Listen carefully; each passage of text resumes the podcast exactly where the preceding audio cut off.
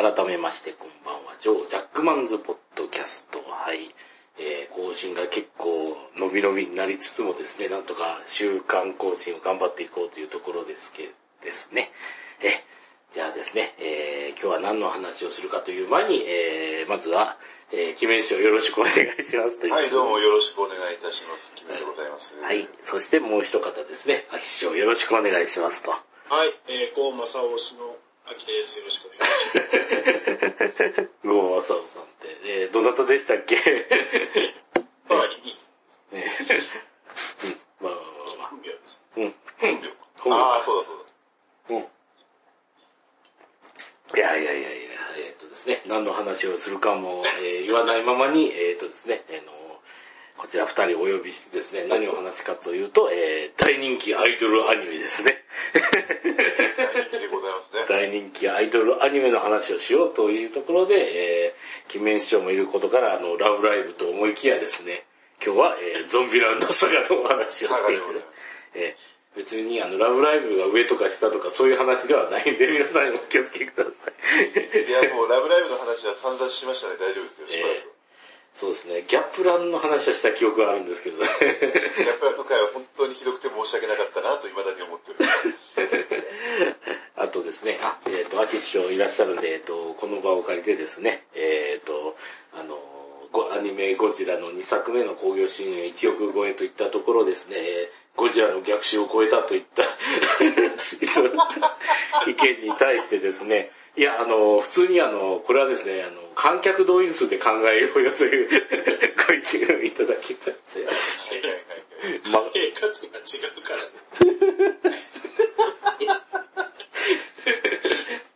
いやー、そういうものを全て無視してはもうまさに情弱だなと思いました。この場を借りて終わりにしたいと思います。僕はあの、まだ聞けてないっていうね。ええ、いやいやいや、相当に、あの、大体あの、ガイガンの話で泣いたとかそういう話をしてますんで。まあまあまあまあまあ。いやいやいやいや、おそらくですね、長くなりそうなんで、えっ、とですね、本題のこの、ね、ゾンビランドサガっていう アニメについてなんですけども、まずは、えっ、とですね、あの、秋師匠はどのあたりからチェックして見を出しました？このアニメの方は。あ、えっ、と、僕はまずタイトルですね。ゾンビランドサガ、サガは佐賀県のサガだと思ってなくて、えまあ物語とかそういう意味合いのサーガ、えええさあ、うん。サーガだと思ってたんですよね。うん。で、1話はリアルタイムでは見れてな、見られてなくて、うん。えーもうなんかあの、桜さんがえ軽トラで跳ね飛ばされるシーンだけが切り取られた映像を見て、ええ、あなんだこれ面白そうだなと思って、ええ。ーまあ見返してみたのが最初ですね。で、2話からは、えー更新される都度配信サイトで見てたっていう感じです。ね。なるほど。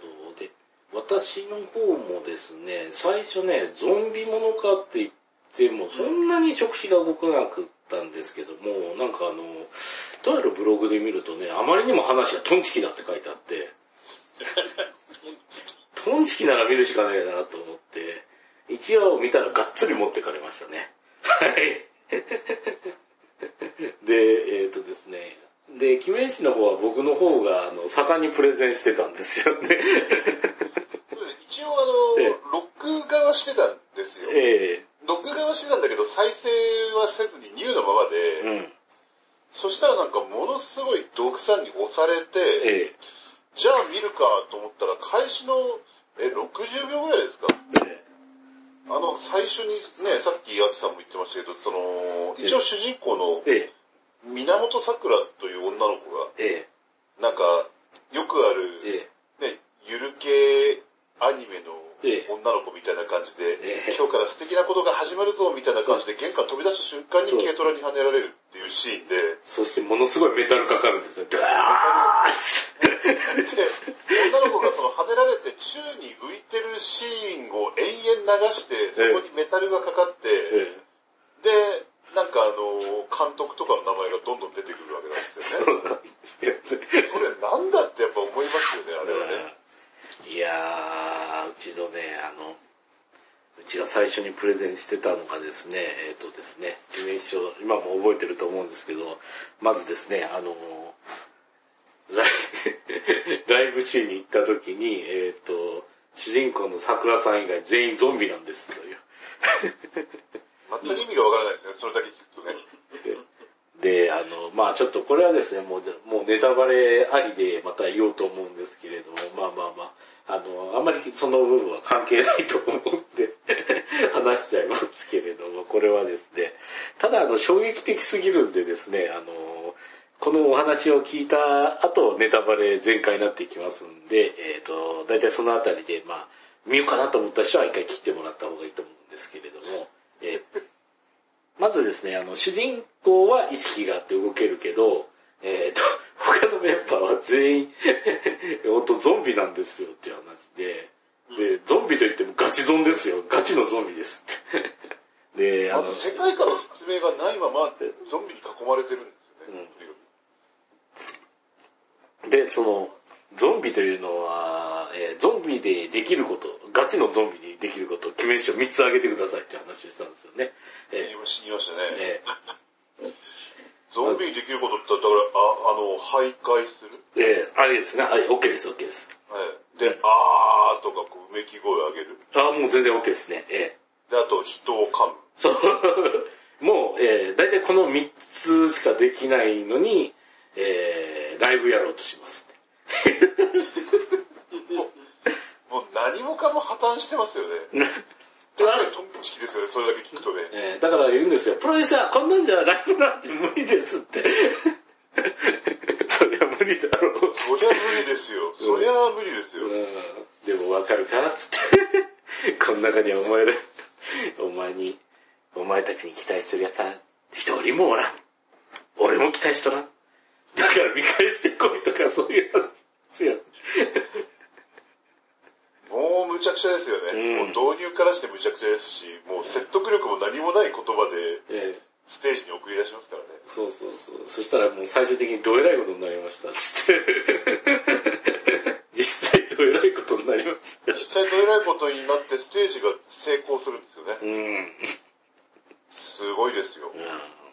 まあ、あの、この後どんどんネタバレしていきますんでね、あの、ここで興味を持たれた方は、1話から見ていただければと思いますね。あの、あんまり中だるみしないアニメなんで、全然安心して見れます。あの、本当に、なんでしょうね、1話冒頭のオねープニング始まる前のアバンタイトルで、え。突然マックスにバーンって跳ね上がって、え、え。そのマックスがえ、え下がっても90%ぐらいなんですよね。え、えそのまま永遠最終回まで行くんですよ。あんな突っ走ってるアニメえ、で、え僕、近年、うん毎年20から30ぐらい先見ますけど、え、うん。あんな突っ走ったアニメ見たことないですよ、ほんとここ数年。いやー、今はですね、あの、Hulu とかあっちでもね、配信で見れるんで、あの、一気見できますね。バーッと一個見たら。いや、ほんと、一気見できる。だって1話見ると、え止まんなくなりますもん。だってつ、これ、ずっとどうなんだ、そもそも。だいぶ成功したけども、みたえ。いな。うん、そうそうそうそう。やっぱ YouTube とかでもね、うんこの海外の人がアニメを見た感想みたいな、うんありますありますするんですけど、うんまあすごいんですよ、1話のあのシーンの、ねあの引っ込まれ。自分が大爆笑して、何これ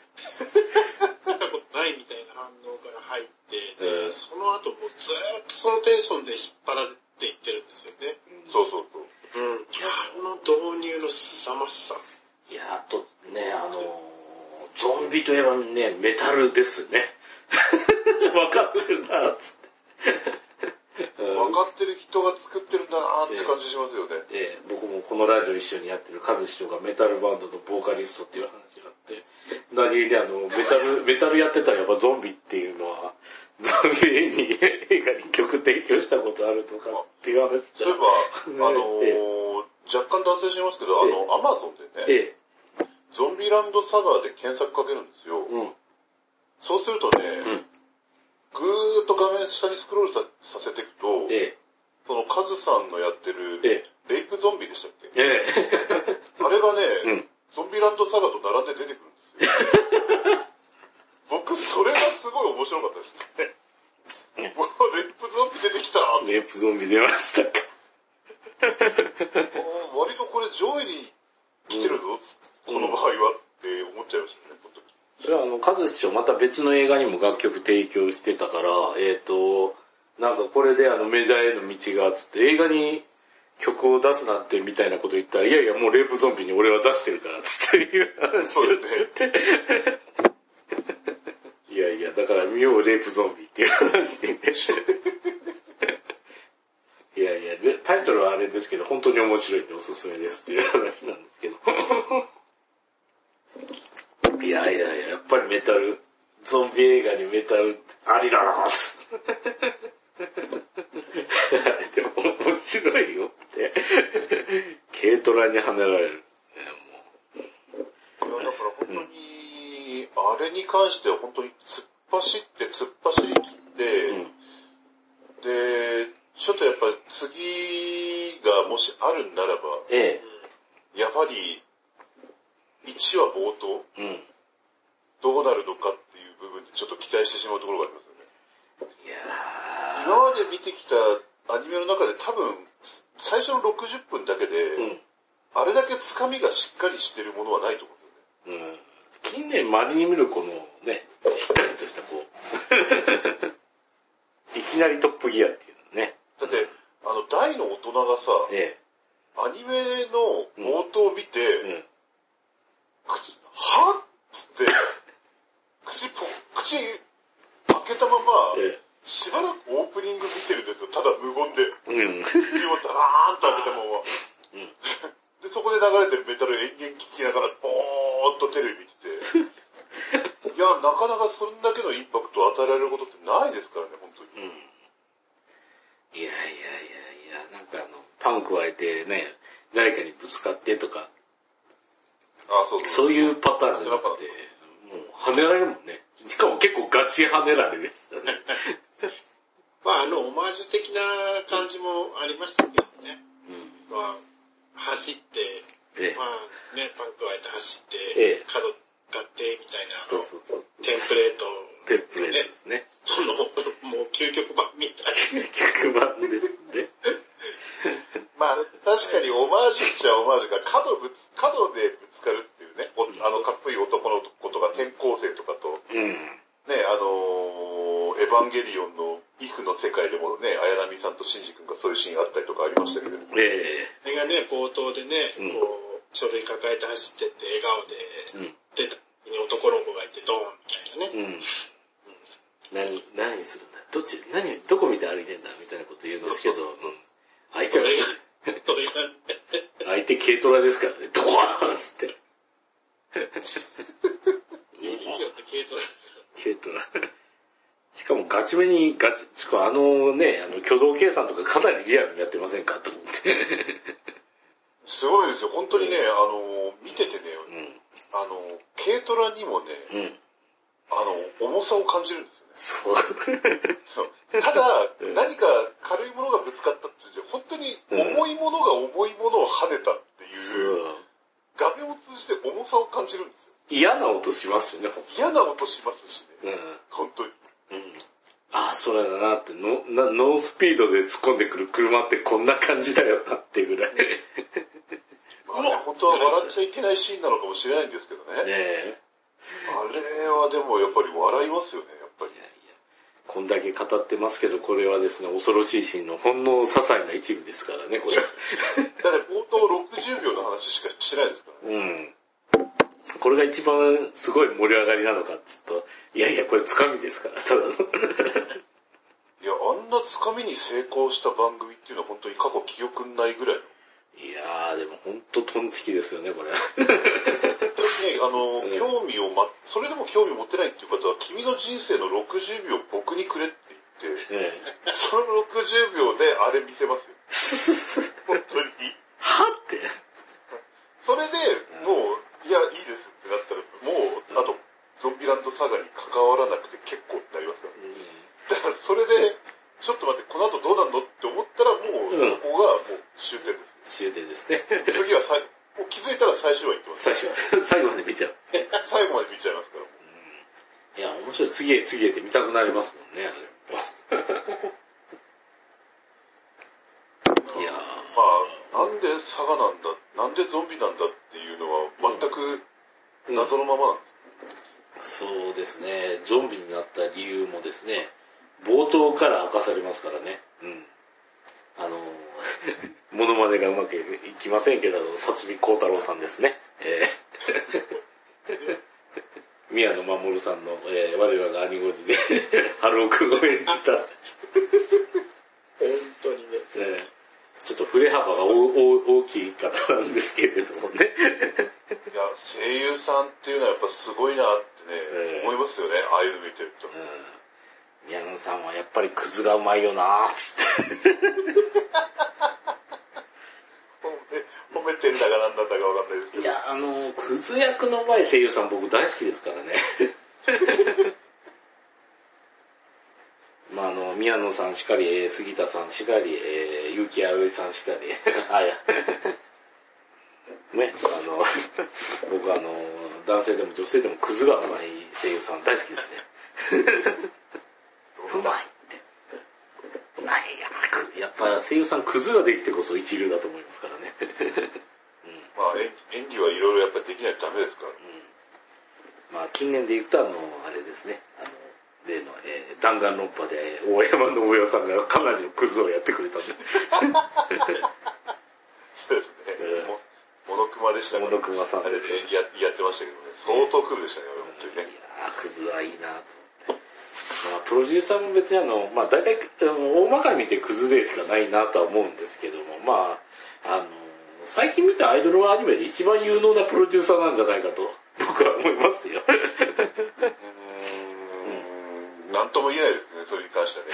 そもそも、ラブライブにはプロデューサーっていう存在がそもそもいませんし、ああ、自己プロデュースですもんね、一応。自己自己プロデュースですかね、スクールアイドルは。うんアイドルマスターのアニメ版の方ではちゃんと歴としてプロデューサーさんいらっしゃいますけど、ええウェイクアップガールズで大変なことになるんで。あれは、プロデュースというかマネージャーというか社長というか、だ、ダメでしょ？つってちょっとも、ちょっと問題ありな。問題ありな感じですからね。うん、そうですね、あの、でもこれ、脱線しますけど、このゾンビサガって、ええ、あのー、今度ライブやるんですよね。いやリアルの、リアルのライブやるんですよ。ー、フランシュシュ。フランシュシュっていうそのゾンビメンバーで、でフランシュシュっていうユニットを組むんですよ。すごいですね。腐乱死体がフランシュシュになるわけですからね。いいセンスしてるなと思いますけども。いやー、最初フランスっていう名前も決まってなかったですかね。デス娘とかやってまし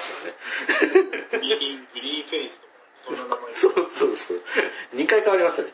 でちなみにこれは、あのーまあライ、ライブは、うん。あの、にまあ、昼よりのえ公演なんですけど、え、え全国各地でライブビューイングもありますんで、え、うん。その気になれば、もちろん宮城県仙台市でも、ええ、あのーフランシュシュのライブを、ええあの、映画館で、ああ、映画館ってあれですね。はいはい。ライブビューイングで見ることできますんで、ええいやーすごい、すごいっていうか、あの、あれですね、三石琴乃さんは出ないんだとは思うんですけど。いやー、出るんじゃないですか、でも。でも個人的にちょっと気になってるのがね、うんほら、最近ちょっとね、やっぱりラブライブが、ええあの、NHK でええ編集されたりして、うん。その、アニメの世界にどれだけじ現実の声優さんが近づけるかみたいな。ああ、はいはい。そう、そういう融合とかそういう話じゃなくて、どれだけその世界観をうん。現実世界に表現できるかっていうの、いうようなことがやっぱりうん。キーワードになってると思うんですけど、うん。ゾンビランドサガのうん。そのアイドルユニットのそのフランシュシうん。うュ、ん。まあゾンビの子たちが組んでるユニット、うん。これがさ、うん。アイドルのね。メイクで出るのか、ゾンビメイクで出るのかっていうのが僕すごい気になってるんですよね。いや、当然アイドルで出ると思いますよ。だって、あの、ゾンビ場でしたらお前ら殺されるって言われてるわけですから。ああ、そうか。うん。でもほら、あの、一時のグレート・ムタみたいに、うん。こう、上のメイクが剥がれたら、うん。下からゾンビの顔がみたいな、こう二段構えになってるの。何の話なんだって。えらえらい大変なメイク技術ですけど、でもまああの、ハリウッド仕込みのメイキャッパーがプロデューサーやってるんで大丈夫でしょう。いや、これはね、ちょっと僕、うん、見に行こうか割と本気で悩んでますんで。いやー、いいと思いますよ、だって。いやー、ライブね、あの、曲、曲も一応、割とたくさんありますよね、あの人曲がねたち。、あの、7、8曲あるんじゃないかな。オープニングエンディングヌーケーパー。うん。挿入歌だけでもだって、うん。結構な数ありますよ。そうですよね。なんか、ま、毎回、あの、主人公変わるたびに、こうね、あの曲か、楽曲変えてきてましたからね、あれ。ええ っていうぐらい。え、これちゃんと作ってると思いましたよ、本当に。えだから歌に合わせてのその、うん。作中のダンスシーンとかもうん。作らなくちゃいけないんで、ええ。あ、相当前からかなりに煮込んで煮込んでいやってますよ、あれは本当に。まああの、キメン師匠にお世話ったあの、ラブライブの頃からですね、あれでもあの、うえっ、と、声優さんが、あの、声優さんやるだけじゃなくて、まあ今日歌も歌わないといけないし、あの、劇中の踊りもマスターしないといけないっていう、もう大変ハードな、ハードすぎるっていう。ただ、その、ゾンビランドサガに関しては1話のね。振り付けヘッドパンキングですからね。あれは、あれは、あれ、首も腰も痛めますよ、本当に。あんなことやったら。だってあれは、あれ普通にあの、首が折れるがごときヘッドパンキングって言って折れてたじゃないですかね。あれ、カッカッカック言ってましたからね。だって、あの、X ジャパンの YOSHIKI さんだって、だって、んあれのやりすぎで首っていうか、頸椎かなんか痛めたんですよね、確かね。うん。まああの、えっ、と、カサンドラ改め、えー何宮城出したっけね、今パッと出ないや。あの人も相当ヘッドパンキングやりますけれど。ああ、やってましたけど。まあ、プロレスラーは多分鍛えてるんで大丈いやいやいやいやいや、これもね。そして、あと、あれですね、話題になったのが。うん。あの、ドライブイン鳥っていう、はい。あの、実際にあれ、うんあるんですよね、うん。佐賀県。うん。存在しますよ、ドライブインという。っていうか、あの、略してますかね、ドラトリっつって。ドラトリ ってお前マジじゃねえか、つって。で、まあ、これね、最近のアニメでなかなか見なかったですけども、うん。ドライブイン鳥の従業員さんというか社長さんだったかな？あの人を普通にアニメに出して、で、めっちゃ棒読みのまま地上波で流すっていうのはすごいと思います。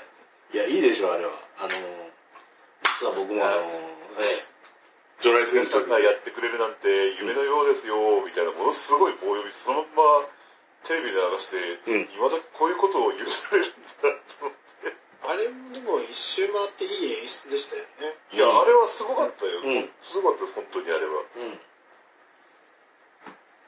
それが良くないよって話じゃなくあれをね、うん実行してしまう、このね、英断。普通なら誰か止めますよ。止めないもん。だってこれにか、このアニメに関しては誰も止める人がいない。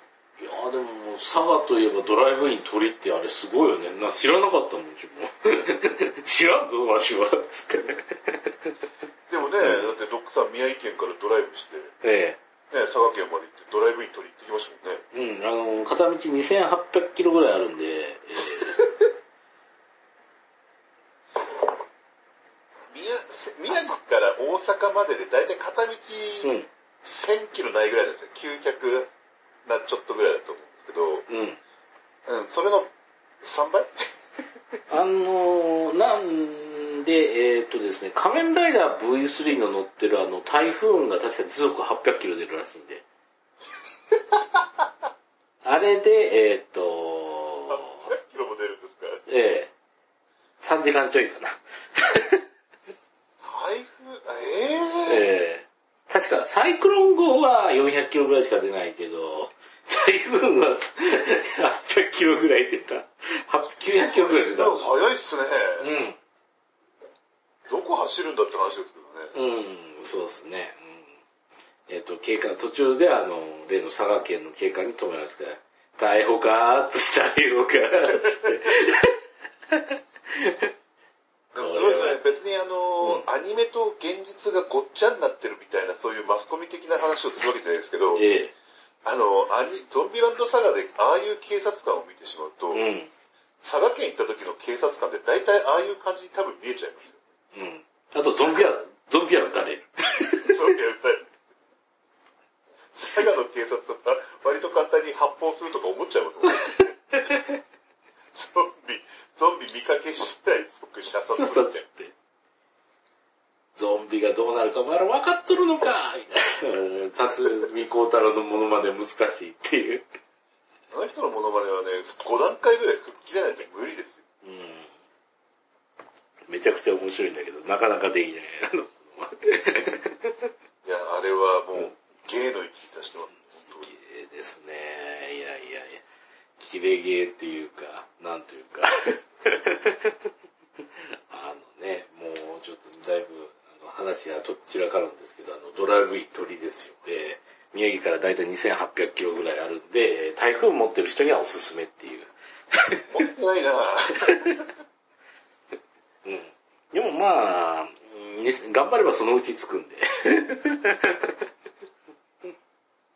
ー、でもなんかそういうところが聖地になるとさ、えなんつうの色、もう困るよね、うんファンの人も。えうん。いや、でもなんか、ドライブイン鳥は、なんかいろいろとタイアップ頑張ってました。あの、ユーリオンアイスのポスター貼ってましたから。あ佐賀県は、ええあの、本当にいろいろとアニメの舞台になったりというか、うん。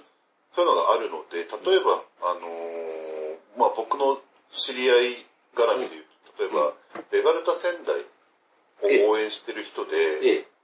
ユーリオンアイスっていうそのフィギュアのうん。アニメが好きな人は、うん。もう、サガンとのアウェイを、まず最初に行く。日程が出たら、うん。もうその日程が出たら、もうそれに合わせて行って、もうユーリオンアイスの聖地を巡って、ええ。ついでに試合。なんかそれおかしいぞって。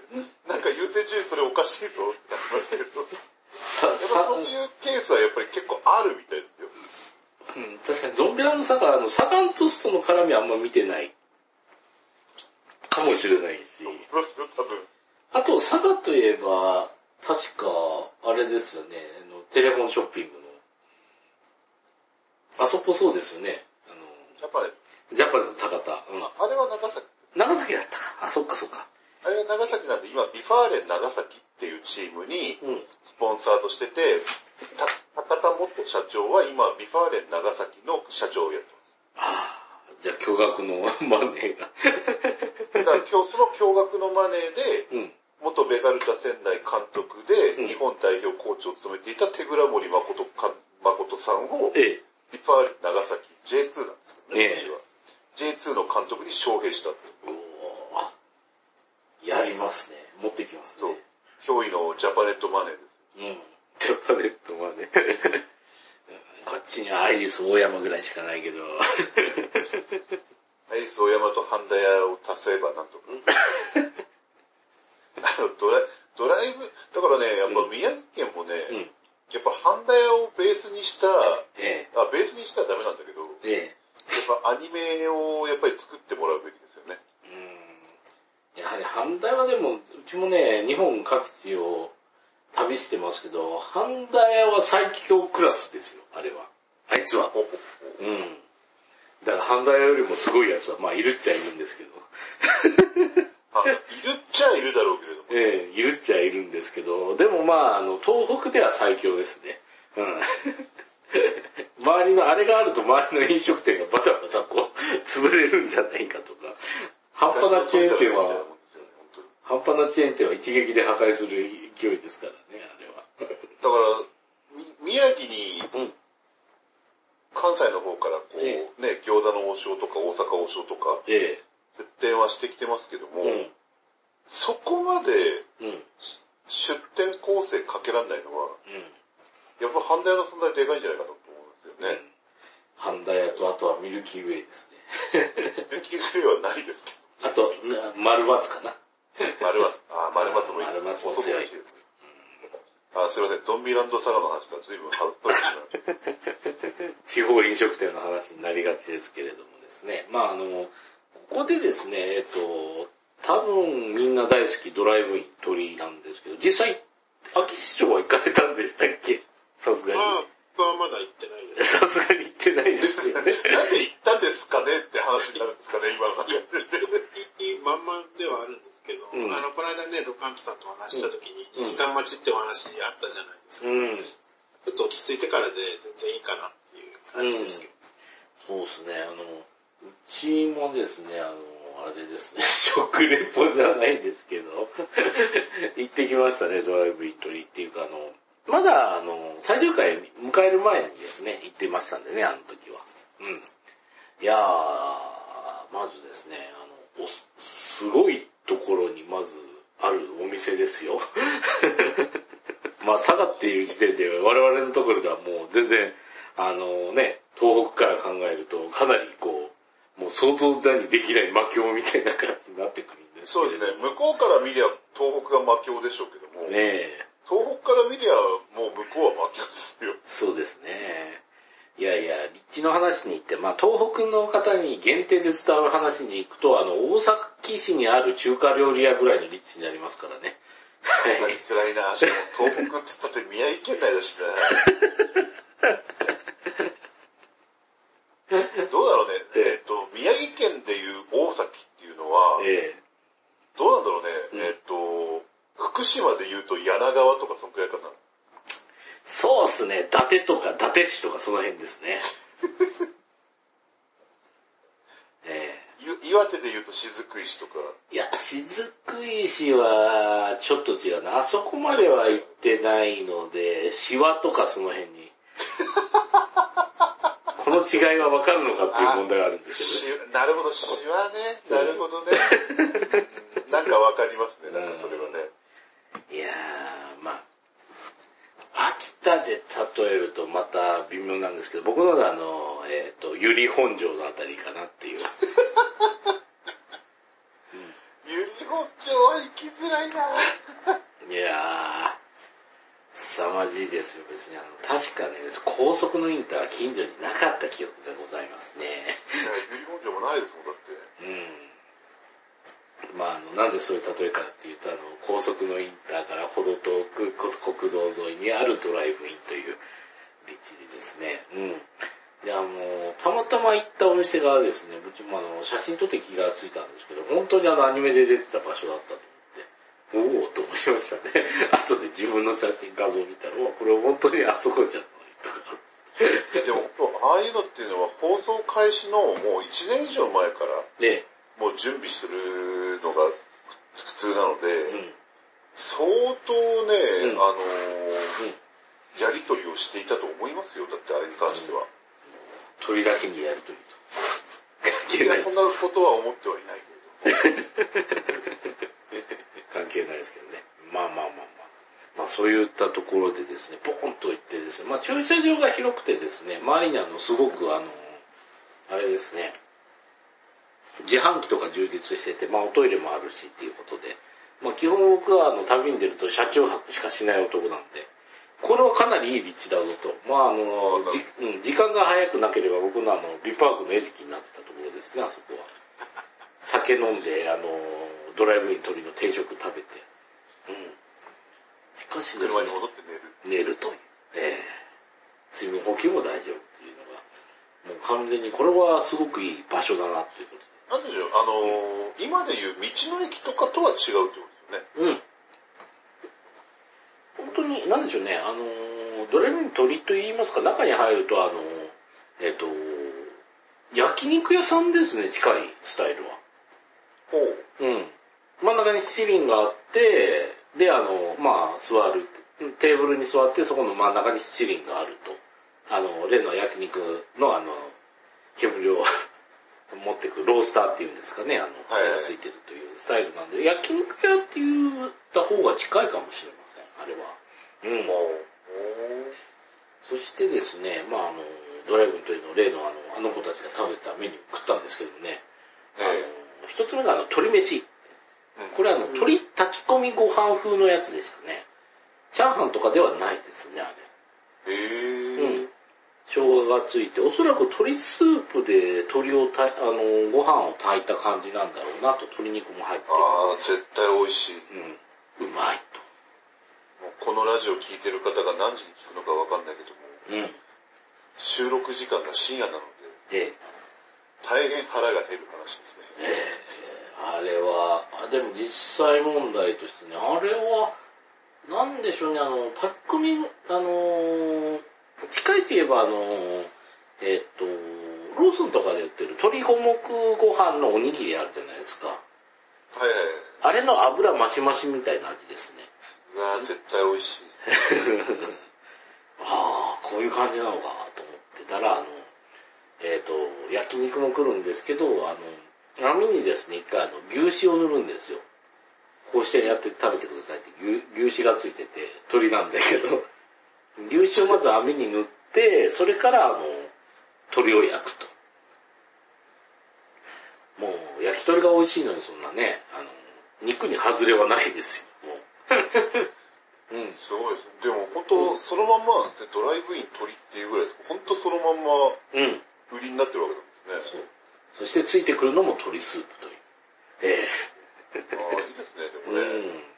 ちゃんとあれ、鶏の骨から出し取ってんじゃないかなってぐらい鶏味、鶏感の強いスープでしたね。おうん。うーん。あれ、ひょっとしてアキさん落ちてる？あ、大丈夫。あ、大丈夫です。あ、びっくりした。あ、大丈夫です。大丈夫です。アキ氏はよかったよかった。うん。いやいやいやそんな感じでしたね。うん。やっぱ、あれは、でもね、それ3つ食べて多分、700円とか800円台だった。安いって。おー安いですね。安いです。ええうん。あの山田太ちゃんみたいに生肉で食したりはしなかった？あの、前帰ってきたけど、鳥の生は本当やばいらしいんで。あの、でももう言ってましたよ。うん。いくら新鮮だからといって、生肉で食べてはダメです。そうそうそう。あの、カンピロバクターにやられますよ。ダメです、ダメですって言ってた、言ってた、言ってた、言ってた、言ってた。いやーでも本当ね、あの、ちょっと、うん、凶暴な、ね、ちょっと言っちゃってるような男が突然、えね、山田大ちゃんみたいに鶏の鳴き真似とかをえ、食べ始めてる最中にやらなければいいな とかね、そういうことを思ってしまいますけれども。迷惑なおだぶだ。いや、本当にそういう人いかねないんでね、行かねないけどね、本当それは迷惑なお宅なんでやめようね、本当に。ちゃんと普通に食べてうん。うん。帰ってくださいねっていう感じ。しかもあの、ドレミン鳥の CM のあの、コケコッコをね、あの、声優の三石琴乃さんっていうのはすごいですね、本当に。そうですね。むちゃくち天天下のセーラームーン、天下の桂木美里さんですからね。ゃ。それにゾンビの声をやらせて、しかも鶏の鳴き声をやらせると。うん。うん。彼女だけがなんかオーディションじゃなかったみたいな話ですよね、確かあ、あああ、の、そうなんですね。うん。なんかやっぱり声が、まあセリフがないだけに逆に難しいみたいな話がまあっあね、ベテランを起用しないとっていう話でしたけど。て、そういうことだったみたいですね。いや、しかし、鉄塔鉄尾ああなるとは思いませんでしたね。伝説ので終わっちゃいましたからね。伝説だかわからない。彼女だけ。うん。伝説の山田太ってなってましたけど。他 他の人はね、なんかええ伝説のええ昭和のアイドルとか、うん。伝説の平成でアイドル。伝説の天才子役とかやってるのに、うんタイちゃんだけは伝説の山田太 伝説の山田太な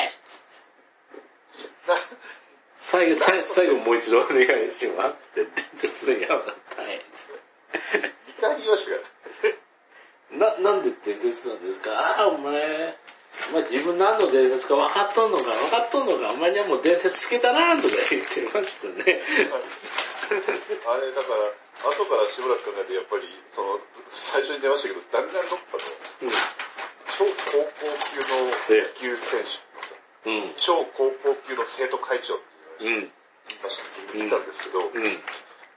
超高校級の山田太とか言っても、それは何の超高校級なんだってやっぱり思いますし、何の伝説なんだってやっぱり思いますよね。いやー、確かにね、な、謎な、伝説のギャルとか言われても意味が、パッとわかんない。わかりませんからね？彼女だけ20代ですしね。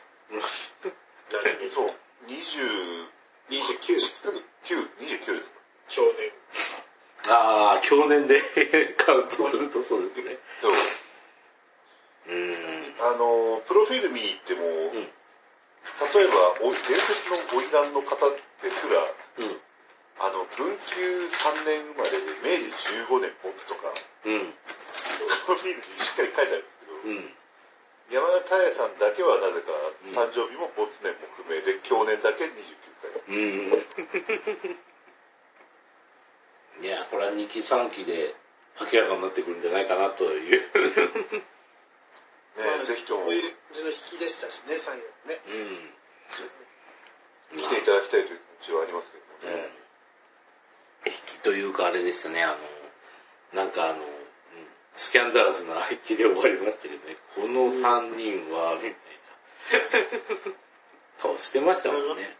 あれもね、ある意味リアリティというか、まあね、今のネット時代だったらもっと早くバレそうでもありながら、うんまあ、確かに佐賀県の超ローカルうん。ご当地、どうしてたら、やっぱりあれぐらいの時間がかかっちゃうのかなってね、ああ、確かに。バレるのが。うんやばいアイドルってやっぱぜ日本各地にいるっちゃいますからね、大変なアイドルは。まあ、宮城県内だけでもやっぱりね、ローカルな活動をしてる皆さんいらっしゃいますしね。織姫隊さんのことか。いやいや、そんなことは言ってないんだけれども、ただそういう方たちも、あの、オフィシャル以外の写真ってやっぱり上がってこないんですよ。当たり前なんですけど。だから、そういう点で言うと、アキさんが今言ったように、やっぱり、なんか情報規制的な、うん。うん。あの、まあ、撮影禁止とかそういったのがあるから、やっぱりこんな時代であっても、うん。なかなかこう、伝わってきづらいっていうのは、多分あるんだろうな。まあ意外とね、辰巳幸太郎さんがそういうとこちゃんとしてそうなんですよね。あの人あの、ああいうキャラクターだからあれですけど、ちゃんと営業活動してたりね。そうそうそう。で、あの、今野純子ちゃんがね、うん会とか、握手会とか、ああいうのちょっとっていう話に、次の回からやらせてないんですよね。うんああ、なるほどね。そういうふうにこう、個人個人に、うんね、寄り添った昭和アイドルの矜持を持っていけって言ってますね。そうそううん意外とね、そういうとこがちゃんとしてますよね。そうだね。今、昭和のアイドルと今の、まあ平、平成中期ぐらいのと、今のとではまたやっぱりアイドルの、ねうんスタンスも随分変わってますし。うんまあなんですかね、昔の昭和アイドルだったら本当手の届かない位置にいた感ありますけど、ね、あのまあ平成の末期の比べると割と近くなったよなっていう。あの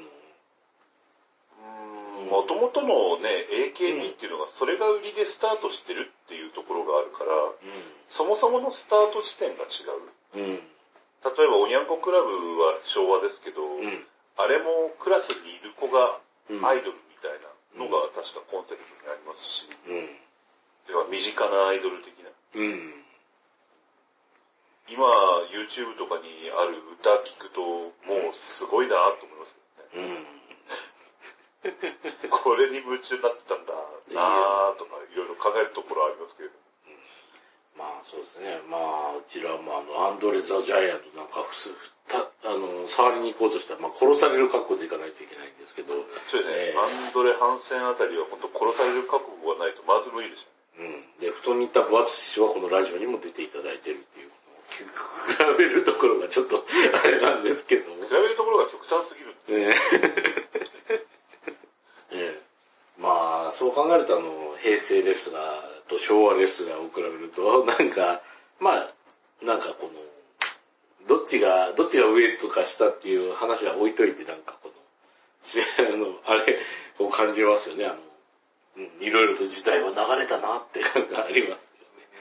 やっぱり、そうですね、昔と、やっぱり今はやっぱりそういうところでファンサービスしないと、うんね、なかなかついてきてもらえないっていう部分はあるし、へりくだる必要っていうのはもちろんないと思うんですけど、うんやっぱその辺はまあ SNS とかも選手自身がやったりするような時代ですので、ええまあちょっとまあそういった部分の変化って本当ここ数年じゃないですかね、でも、うんこれだけ極端にうん変わってきたっていうのは。だいぶ身近になってきた部分もありつつっていうところですよね。ですね。ヨーロッね、対立みたいなのが、それこそ平成のアイドルの水野愛さんとね、うんさっき、今日はアイドルの河野純子さんのアイドル感の違いみたいなのも一つテーマとしてありましたよね。うん、それでぶつかり合ってましたからね。うん。まあそこまあ、なんですね、という話をしていると、なんとあの、もうそろそろお時間となりましたので、えーとですね、来週にこの記録が続けば続くというところで、えーと、一旦ここは締めたいかと思いますで。秋師匠、木村師匠、ありがとうございました。はい。はい。ありがとうございました。